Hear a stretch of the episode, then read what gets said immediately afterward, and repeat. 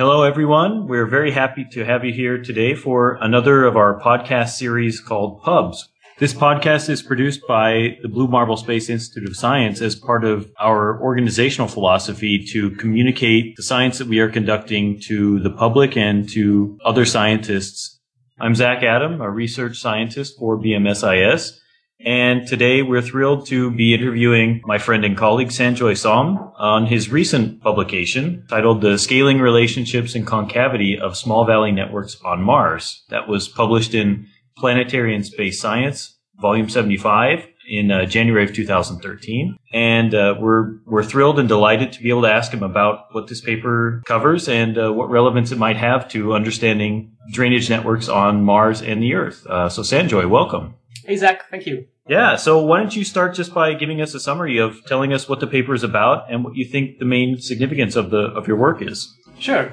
So the paper is about measuring the shape of rivers on Mars. And the reason that's important is that when you measure the shape of rivers on Earth, you can tell just by their measurement whether or not those rivers have continuously flowing water or whether they have very ephemeral or temporary flowing water. So we can use that as a proxy for past climate because on Mars we don't have any continuously flowing water, but there's a lot of riverbeds. And since geology is kind of like the history book of planets, including the Earth and including Mars, the idea here is to measure the shape of those small riverbeds on Mars and see if they record a time of continuous water flow. I see. And uh, so on the Earth, we have a pretty good record of both ephemeral and continuous flowing water on the surface of the Earth. But you said that we don't really have a continuous record on Mars. How can we tease out this difference? How do we know that there's a difference there? It's important to note that you're right in saying that Mars and Earth are, are quite different, but the way the shape will change, for example, a river increasing in width downstream or a river decreasing in slope downstream, those characteristics will apply on Mars as well. So what we did is look for those small valleys on, on Mars, those small dry riverbeds, and we can do that because of the high resolution data we have of the planet. And thus measured how the width changes downstream and how the slope changes downstream and compare that to rivers on Earth. And what we, we were able to find on Mars is that those rivers do not show characteristics of continuously flowing water. And the reason that's important is that you can only have continuously flowing water if you have an atmosphere thick enough that will allow liquid water to be stable on the planetary surface. And so the fact that we don't find any rivers that have the characteristics of continuously flowing water, that is a strong indication that the climate on Mars, even very long time ago, three plus billion years ago, didn't allow continuously flowing water for, let's say, a billion years. So it was very temporary hot periods that allowed water to flow.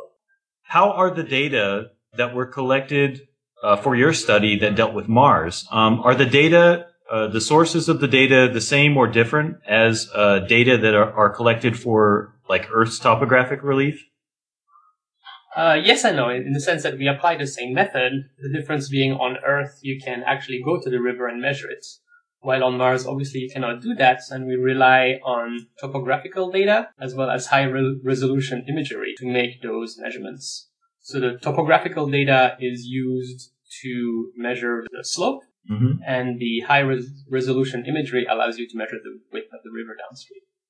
I see. Okay, so it's a combination of the like altimetry and satellite images that allow you to co- construct these kind of 3D spatial relationships about the drainage networks. That's correct. And these data have been taken by the satellites that are orbiting the planet as we speak. I noticed that in your paper, uh, you and your co-authors make a specific point to address uh, the limitations of earlier measurements. Can you talk a little bit about what you believe these limitations were and about like maybe what made your approach different than these earlier measurements, these earlier uh, attempts? Yes, absolutely. So to give credit where, where it's due, the project was was the senior undergraduate project of Julita Penido, who was an undergrad at Mount Holyoke, who's graduated now. And uh, she was working off one of my previous work that was using the coarser data as a proxy for climate. So I was using more ancient data, which means that the resolution was not as good as today. So I could only look at the largest of the rivers, of the dry riverbeds on Mars. So that in, this introduces some bias in Right. the data.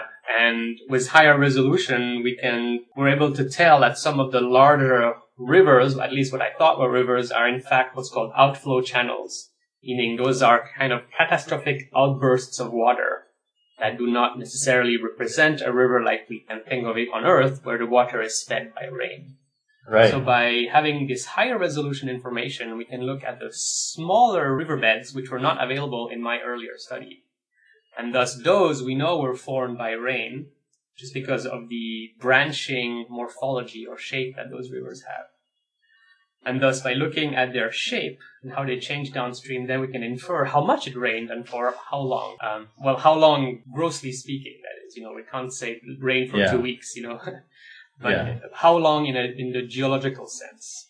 So this kind of brings up a, a good point where we understand pretty well uh, how, and we can study on the ground how drainage systems on the Earth work. But on Mars, we're kind of limited by temporal scale and spatial scale. Do you think that there are a variety of different types of flow patterns that one might confuse with uh, river drainage channels? And are, are there any ways to kind of parse out what are river channels versus something else? Do we understand what some of these other processes might be?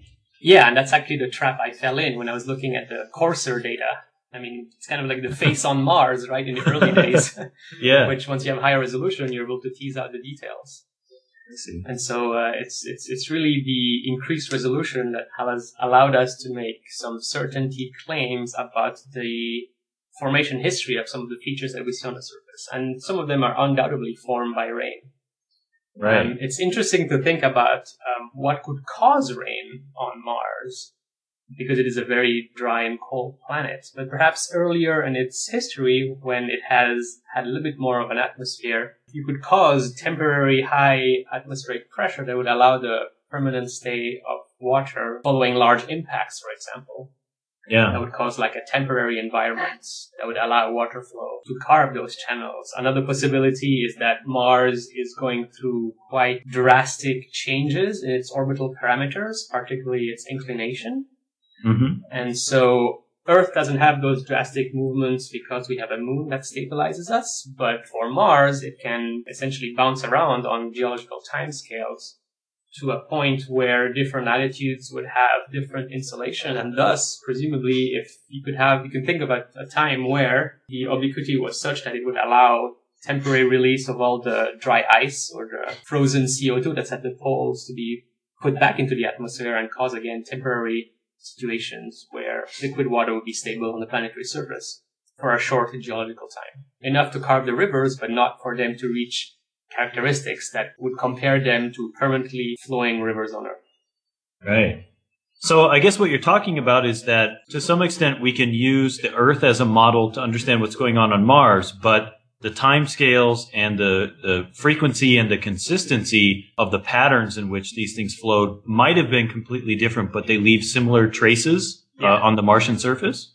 Yeah, that's correct. I mean, understanding Earth is the first step in understanding our planetary neighbors. I see. And we know very well on Earth what forms rivers and kind of why they have the shape they do. So if you give me the shape of a river without its context, I could tell you whether it comes from a desert or from a, a tropical environment.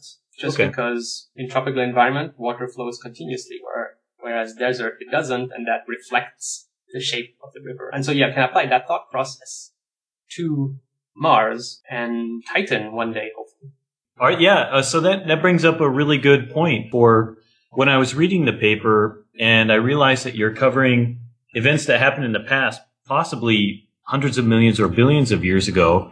But I was wondering about how you can use the techniques or the data that you've analyzed to look into the future. Do you see this being applied to other other surfaces like other moons or planets? And to some extent, the one question I had was do you think that this model may one day help future settlers on Mars locate where water once was or perhaps where water might be found when they're there? Uh, so to answer the first part of your question, so the only other planetary surface that I know has weather that we can think of, like on Earth weather, is the moon Titan. where the liquid that falls from the sky is not water, but liquid hydrocarbon, methane. So that liquid methane flowing on the surface also forms rivers, but I think the processes of erosion are a little bit different just because it is so much colder there and it is a right. very different liquid. So I'm unsure if the mapping from Earth to Titan can be made as easily as from Earth to Mars. But and in this context, instead of like lithospheric or rock material, we have frozen solid water. Is that correct? Yeah, that's right. So a lot of the planetary surface on Titan is frozen water, but really frozen, right? It has like rock strength because it's so cold. Right. Yeah. Um, and so it's just it's just such a different alien world. It's fun to think about, and we will get to a point where we can analyze the rivers quantitatively, and we're in the first steps of doing so. But applying the method that we've applied on Mars to Titan will require a bit more uh, data. Do you think it could be, to get back to the second part of the question, do you think the methods that you've used and the data that you've analyzed might help to understand where water once was and perhaps where it might be now or at other times in the future? I don't think so. The dry riverbeds on Mars are just so old that they, they don't reflect the reality of Mars today. I see. And uh, this might be a far out question, but I've read of basically attempts that people have proposed to terraform the surface of Mars and to create conditions where water would be flowing once again. But it kind of dovetails with your point about how the, the flowing of water on the surface of Mars might be ephemeral and tied to impact strikes on the surface. Do you think that there is a potential for running water on Mars again in the future as a result of human induced activities or as a result of natural bombardment activities? So, natural bombardment activities, no. Simply okay. because the solar system's bombardment activity has decreased over time as our solar system has matured and will continue to decrease in the future. Right. Um, and what prevents liquid water to flowing on the surface is just physics, right? It's too cold and the atmospheric pressure is not high enough. Okay. However, if in the future humans have the capability of changing that after really thinking hard about the ethics involved in changing the planetary condition and have looked at all the variables as to what that would do to the planet. Right. Then, yes, they will be able to raise the atmospheric pressure in the atmosphere, I think. Okay. But there are, of course, difficulties in doing that because Mars doesn't have the magnetic field that Earth mm-hmm. does mm-hmm. to protect it atmos- to protect it, its atmosphere, and so mm-hmm. the solar wind might just keep continuing doing its thing and stripping the atmosphere out of the planet. So we, we sh- in order for for terraforming to happen, we would need to supply gases to the atmosphere faster than the solar wind can remove them, and we are extremely far from that technologically speaking. I see. Great sci-fi novel, but yeah, that's uh, that's it's fun to think of, and it's um it, it would be a, a potentially fascinating application of understanding where and how water might uh, flow again in the future, but understanding where it was in the past and how it perhaps this brings to mind the last question that I have. Are there tie-ins that or any inferences that can be made regarding the spatial locations or the frequency with which water flowed and the potential for supporting a habitable environment in the in the past on Mars. So that's interesting in the sense that a lot of those dry riverbeds are kind of located near the equator of the planet. Mm-hmm. And so if we think about the fact that they may that they record past rainfall then if we are to think about the potential habitability of Mars, even today or in the past, it would probably be constrained to those areas that had liquid water on the surface at some point for a certain amount of time. Right. Which is why the uh, Curiosity rover is where it is, right? It's in Gale Crater, which is in the equator. And it has there evidence from the geology that water was present at some point. So it makes sense to go there to, to, uh, to investigate. And one of those evidences is just a dry riverbed. So riverbeds on Mars have a very important role in the in our understanding of its history and on its on our understanding of its past or even present habitability. I see.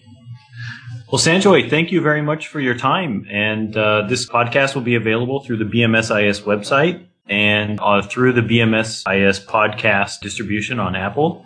And uh, with that, I would like to say thank you to all of our listeners. And thank you, Sanjoy. It was a pleasure, Zach. Thank you again.